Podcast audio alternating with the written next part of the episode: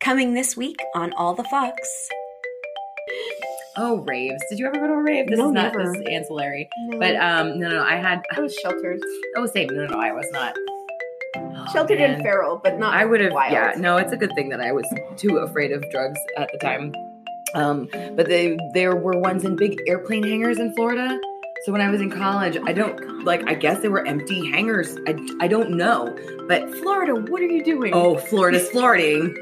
It's doing what Florida does best. Oh, um, and kids from my college used to go like let's say it was like a 40 minute drive and they would go and they would party all night and i remember they left one of our friends there oh no. they were all too high on whatever it was that they were high on Mm. and they forgot they Sure. forgot somebody uh, and that's In why an i was like airplane hang. in a hangar and apparently an unsupervised airplane hangar which again not something that would happen in this day and age What the what?